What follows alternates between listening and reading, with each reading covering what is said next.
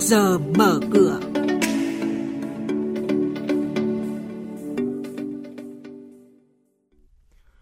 Thưa quý vị và các bạn, Việt Nam được hỗ trợ 86,3 triệu đô la Mỹ để thúc đẩy đầu tư vào tiết kiệm năng lượng.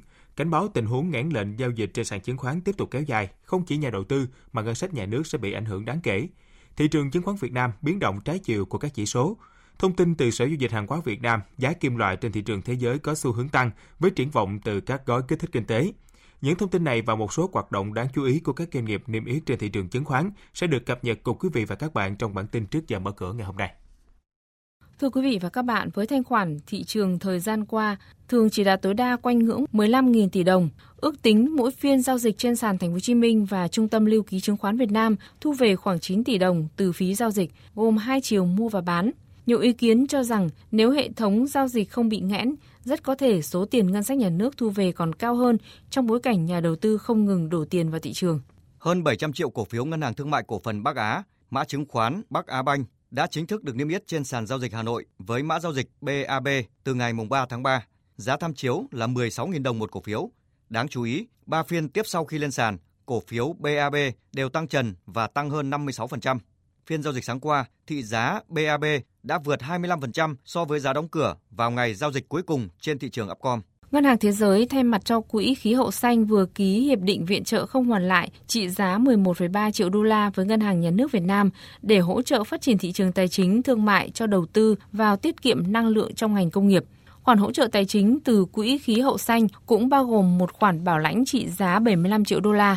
Tổng khoản viện trợ không hoàn lại mà Việt Nam được hỗ trợ là 86,3 triệu đô la để thúc đẩy đầu tư và tiết kiệm năng lượng. Trên thị trường chứng khoán, phiên giao dịch hôm qua mùng 8 tháng 3 khép lại với những biến động trái chiều của các chỉ số. Theo đó, VN Index đóng cửa giảm nhẹ 0,42 điểm xuống 1.168,27 điểm, trong khi HNX Index tăng 1,39% lên 263,42 điểm và Upcom Index tăng 1,09% lên 79,42 điểm. Đây cũng là các mức khởi động thị trường sáng nay. Giao dịch khối ngoại khá tiêu cực khi họ bán dòng trên cả ba sàn với tổng giá trị gần 1.270 tỷ đồng.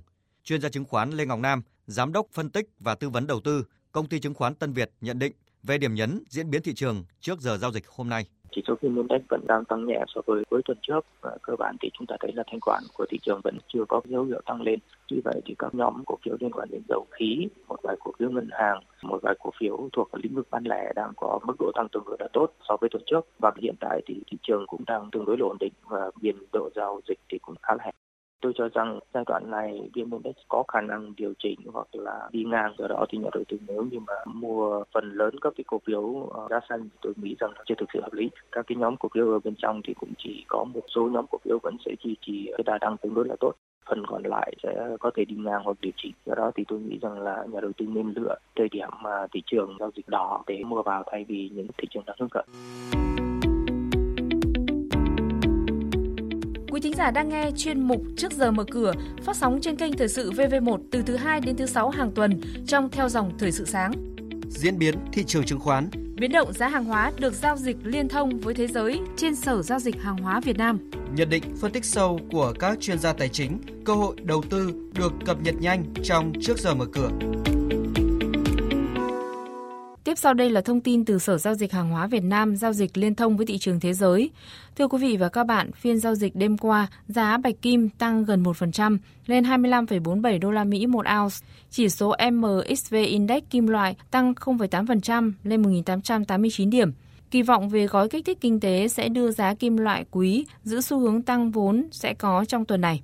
Gói cứu trợ kinh tế 1,9 nghìn tỷ đô la của chính phủ Mỹ sẽ chính thức đưa ra ngay trong tháng này, bao gồm khoản thanh toán trực tiếp cho hầu hết người dân Mỹ cũng như gia tăng trợ cấp thất nghiệp, dự kiến sẽ hỗ trợ đáng kể cho giá bạc và bạch kim trong ngắn hạn. Bên cạnh đó, những kỳ vọng về gói kích thích cũng sẽ tạo lực đỡ tích cực tới giá kim loại cơ sở trong thời gian tới khi chính phủ Mỹ đẩy mạnh đầu tư, chi tiêu xây dựng cơ sở hạ tầng.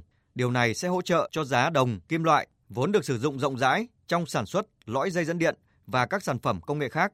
Ngoài ra, tốc độ tiêu thụ và nhập khẩu quặng sắt hồi phục trở lại sau khi kết thúc kỳ nghỉ Tết tại Trung Quốc, cộng hưởng với nhu cầu lớn trong ngành thép sẽ hỗ trợ mạnh mẽ cho giá quặng sắt trong tuần này.